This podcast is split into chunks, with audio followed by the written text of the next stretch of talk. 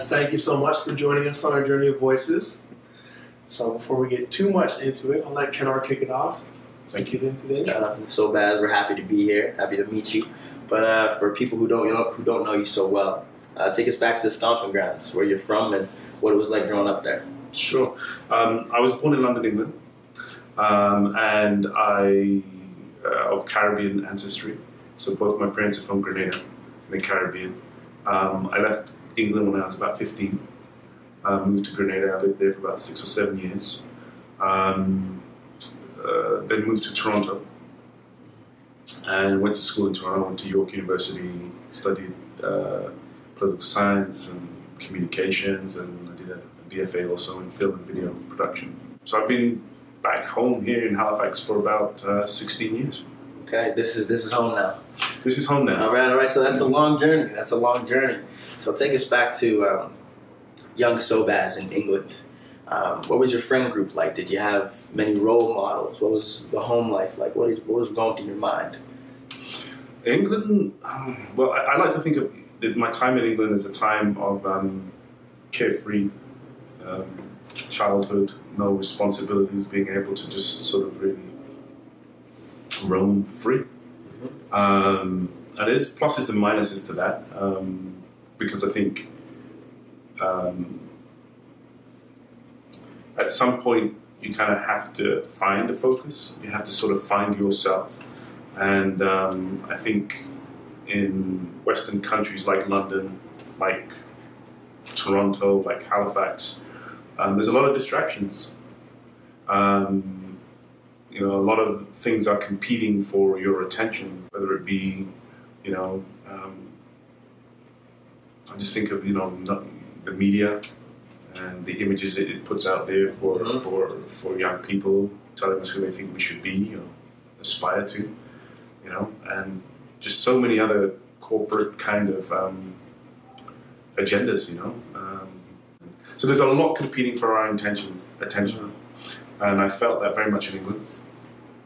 Um, and it wasn't until I left at 15 that I really did begin to pay attention to the fact that I had an internal world and that there was a, a voice that I wasn't really listening to. Um, and I didn't sort of tune into that voice until all of those other distractions um, that sort of preoccupied my time and attention in London were removed. Mm. Um, so the Caribbean became a very solitary, quiet time of reflection and when I came to hear my own voice and understand it. Okay. Did you have any hobbies uh, growing up? Any passions that you found, especially when you were in Grenada mm-hmm. during that time of self-discovery? Mm-hmm. I've no, I've always loved stories. I've always loved um, people telling me stories. Um, I never forget um, when I left England in '83.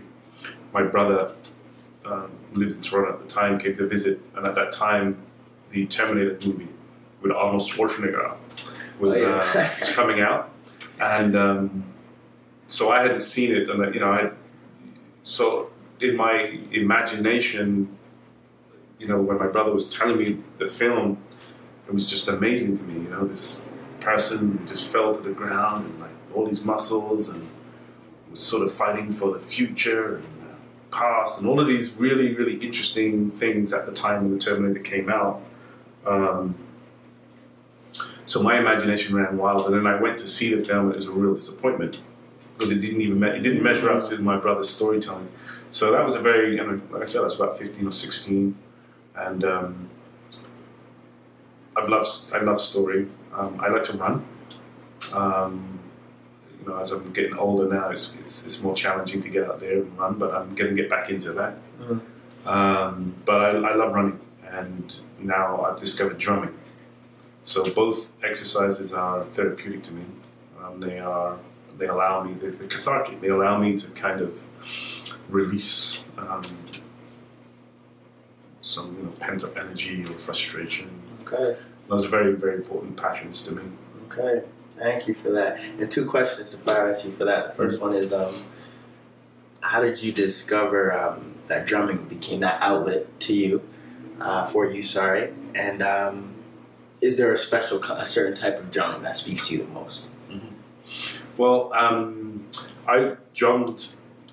The first time I heard um, a, a, master drummer in town here, his name is Dr. Henry Bishop. Um, I was at a church, and um, churches are great places. I'm not going to down a church, but I mean, uh, uh, the, type of drumming that I heard was a djembe drum, which is an African drum. Mm.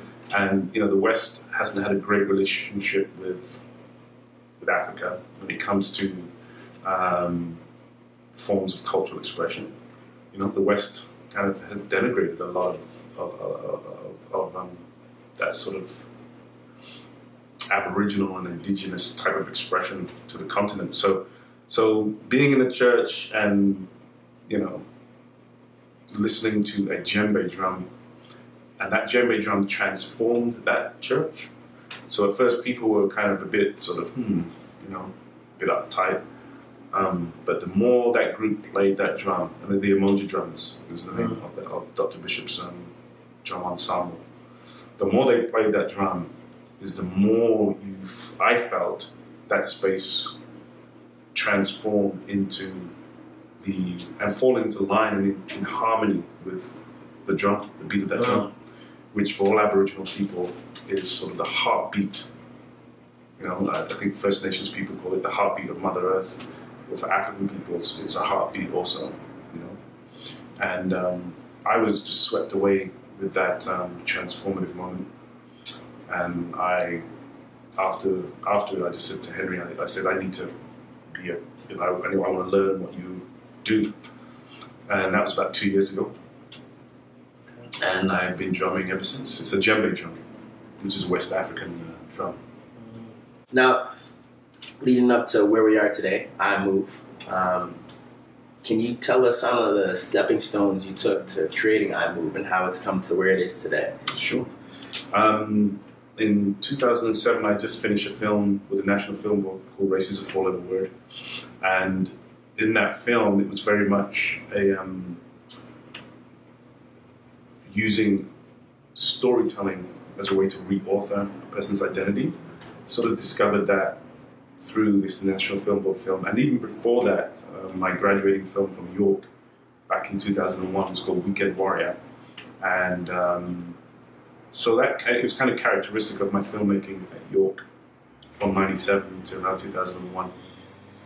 I was very much turning the camera inward um, and exploring inner life, my inner life. So very much a focus on my family and um, my newborn son at the time and my daughter. By 2007, I had completed the film for the National Film Board, had done some work with the CBC and uh, I was presented with an opportunity to create um, a video for the Justice Department, Provincial Justice Department.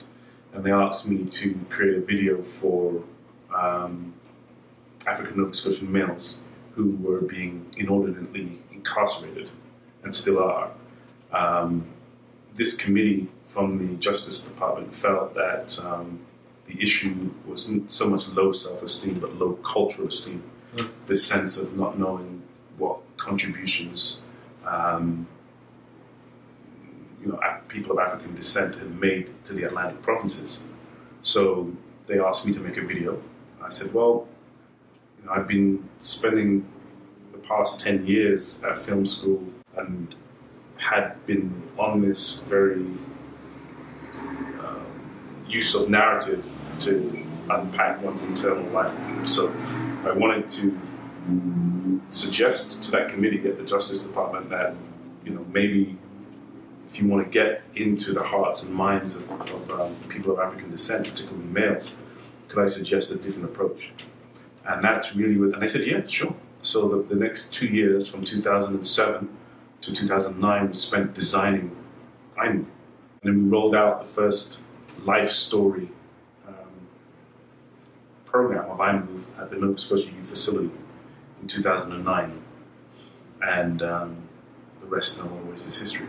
Okay, I was going to come with that one. I was going to say, and how was that big night? How was that big night first rolling it out? And even in those two years where you were grinding, creating iMove, you know, what were the stepping stones? You know, what did you, how did you start out? How did you hold yourself accountable, mm-hmm. you know, to this, to this vision?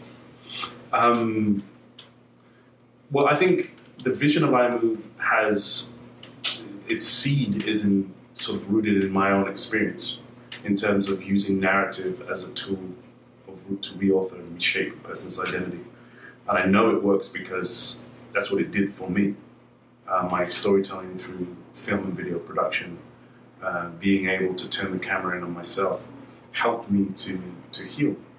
Um, growing up in the Caribbean and before that in England, um, as a person with dark skin, um, and confronted by racism, anti-black racism, you know, I sort of internalized that to the extent where I wanted to bleach my skin. So um, there were a number of years where you know the self-loathing around my complexion was was was heavy. Uh, but film helped me to work through that. Narrative helped me to work through that. So, in terms of being accountable to the process of reauthoring, it started with me. So, and it's rooted in personal experience. So, I don't feel like I'm, you know, selling shark oil or any sort of something that's not that doesn't work. Um, it's worked for me. Uh, we've been at it since 2009. Um, it's now 2018, and I think that um, we have a track record of helping people, particularly incarcerated people, um, to see themselves and be seen differently through narrative. Um, there are a number of platforms theater, music production, plays, uh, video production, and the approach has always been to use narrative as a way to rebuild healthy community or healthy sense of self or to reauthor one's identity and it's been it's played out successfully over and over again. So um, I feel that my loyalty to what we call now the Kintsugi monologues is, um, you know, it's tried and tested, and um, it works. That loyalty sounds like it's very rooted in authenticity. And I know we spoke a lot about transparency as well, whether it's in front of or behind the camera um, especially being able to interact and engage people in their incarcerated communities, um, but across the board in all the different populations. And for you to transition from London and then go to Grenada and have to transition from there to Toronto and then again to Nova Scotia, what was that like? Because your personal identity shifts as your environmental conditions do, as do you know the cultural identity and, and all of the disparity between that, mm-hmm. not just black and white, but black and black and how regionally or um, you know coming into a community as an outsider you look like them mm-hmm. but you might not be the same as them. So what does that feel like in terms of the authenticity? Mm-hmm. well i mean like i didn't learn all of what you just outlined. Like in a lot of ways ignorance is bliss. Like it didn't occur to me that i would not be accepted in the community. Never.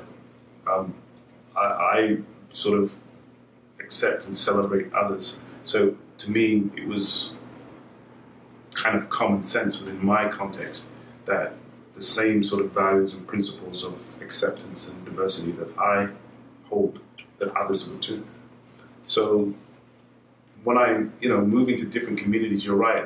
It, it wasn't until people said or showed me that I wasn't necessarily welcome that it became um, but I became aware of that. I come up against it, I do, um, but it's not something that sort of stops me in my tracks. It's not something that, that I lose sleep over. Um, I want to work with with those who are interested in working with me. When they don't, well, then you know, time is always a great revealer of truths, and um, I think that uh, time reveals that and part ways if you can't work together, or if you can't, if you don't feel that you belong together. But uh, time reveals that, as opposed to sort of um, me as an individual coming into a, a situation with that agenda. Very much so, and that's learned again, coming through and experiencing those things. Um, so, in the sense of focusing on time and maybe patience or mm-hmm. persistence. Mm-hmm. You know, iMove. It's been a it's been a process. You know, Uh, and so getting to the point where you are now, in between, there are a lot of things. So whereas there, whether it was one or maybe a few, defining moments where you really had to strap down, uh, despite all the noise, and just focus on being patient. Patient. If you, if you can speak to that. Um, and I was part of the case management team where uh, when I had met this young man uh, while he was incarcerated. So he came out into the community and continued you know, to work with him. And he did a very, you know, did a very, he did a very bad thing. And that was the only time really where I kind of thought that I should step away from, from this work. That I, I felt like I had failed him because we couldn't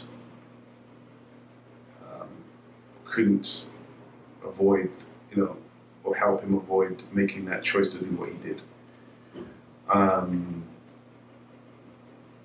but I had wise people around me um, who um, helped me to understand the fact that you know the limitations of the work. There are limitations. Um, that I have to be realistic with what it is that I'm trying to achieve.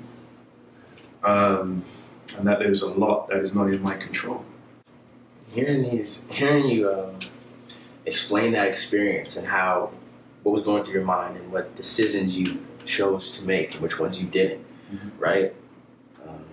The seeds were planted prior in life to your growth before that point, right? But our the way we think, you know, how we think about these situations when we're approached with them, guides our decisions for the next situation, right? And something closely aligned with how you operate are your values, and just hearing you talk, being next to you, you're a man very grounded in your truth, and to get there, it's a transformational process, right?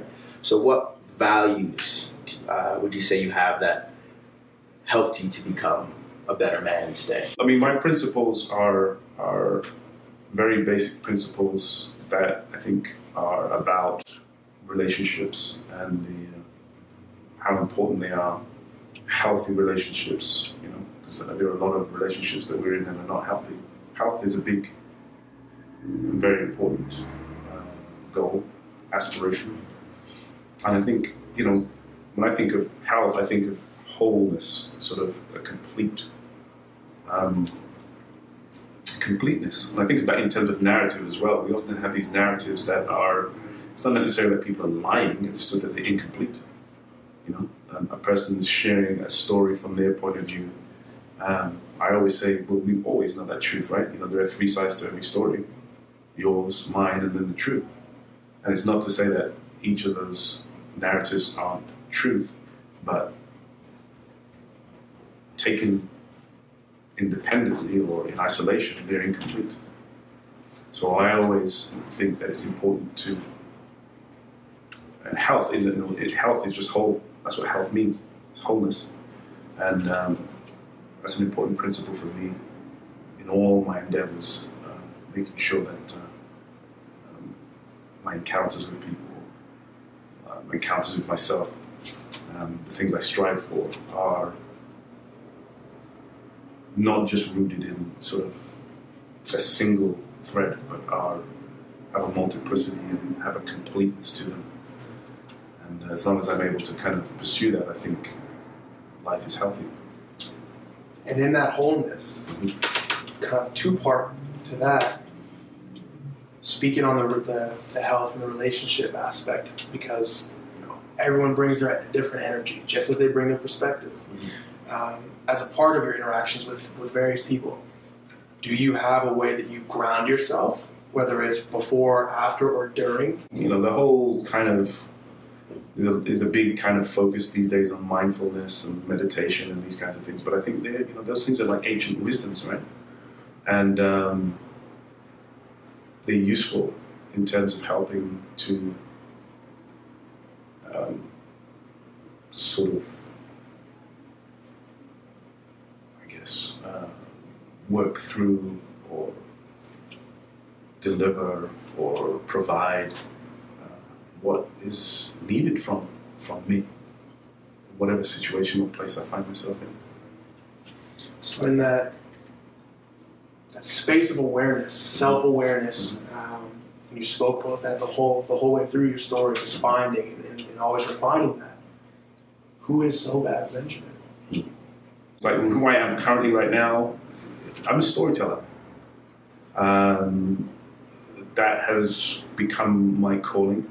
So all of my time and energy for the past, you know, since my adulthood has been really spent trying to figure out how to craft and share experiences. Um, it's why I continue to to work with iMove using theater and radio and video, these tools of storytelling. Because I think there are deeper truths and experiences that we need to hear and learn from. At this point in time, Sobaz is using his gifts of storytelling to share with others uh, on a path towards, um, I'd like to think of it as self actualization, people becoming who it is that they aspire to become. And I'm trying to do that myself in, in, while sort of walking with others who are doing the same. That is the power of your why. Why you wake up in the morning. Why you can hold yourself accountable because you embody the process. Mhm. Is that what I'm hearing? That's exactly what you're Amazing. I think you already kind of described what success looks like for you in terms of a happy, you know, healthy life, mm right? Um, so my next question for you is, what is your next step? I mean, where are we with iMove now, and what's coming up? What can we expect for the new year? Um, so next steps for iMove. Um, we are getting ready to um, launch a program called Inspire. Um, and it is really a program where we are using the almost 10 years worth of experience that we've accumulated um, around narrative, um, uh, working with incarcerated people to again reauthor, rebuild um, sense of self and community and relationships. So a renewed sense of healthy relationships within my home, uh, within the community, with myself. Um, that's that's what's on the agenda for Sobaz. So really embracing the wholeness. Um, and building on that, is there a message that you give to somebody listening to this now? What message would you give them? I do believe in that saying. I think Gandhi said it about being the change that you want to see in the world. I think that's an important. I think that's you know there's something to be said about sort of old, tried and true um, things, but that seems to be a guiding principle for me these days. These days is that you know that um, who I am on the inside is who I am on the outside, and not really having any sort of separation. And I think that is a good life if you can achieve that. You know, is, is, is being what it is that you want to see in the world. I guess add, add two more for you. Mhm. Squeeze them out. Yep. The last two, um, you were t- expressing that love for your family, Mhm. and uh, what went through my mind was, to you, what does it mean to be a man? What does it mean to be a father? And then also, if you could end us off with some suggestions that you might have had for yourself when you were younger. Well, I think you have to be there. I think you have to be present. Um, you know, I think you have to um, be present for the good times and the not so good times. And you have to, uh, so consistently being there is, you know, there always, there's always sacrifices that, that, that we have to make in terms of um, maybe something we're aspiring to achieve. Um, but I think you know I I feel fortunate that the line of work that I've been in has allowed me to be available to my children. Um, you know, in the earlier years, not so much now, but in the earlier years, I did a lot of work from home. So you know, I could see them when they went to school, see them when they come home for lunch, see them when they come from school, take them to the park. Um, be a part of their lives in a, in a, in a concrete way. And I guess this falls into that whole mindfulness piece is that when you are uh, positioned in a place where you know the task at hand, whatever that task at hand is, you try to commit to that so that when you are doing important things like spending time with your family, you can be 100% present and not sort of off someplace else in your mind and in your spirit. Actually, the truth is within each of us, within within within me, and, and trusting that, um, and trusting that that is enough to help me to take the next step towards you know, the journey and the path that I'm on. So it's really trusting that that path, trusting the fact that you that what you have as an internal life is adequate and enough, and not being sort of afraid of the unknown and the uncertainty and the discomfort. That that working through that will help you to get to the place where it is that you so desperately want to go. Powerful ones, Emma. So thank you so much for joining us. And this last part, we're going to do your official sign off. I'm Sobaz Benjamin. And this is my voice.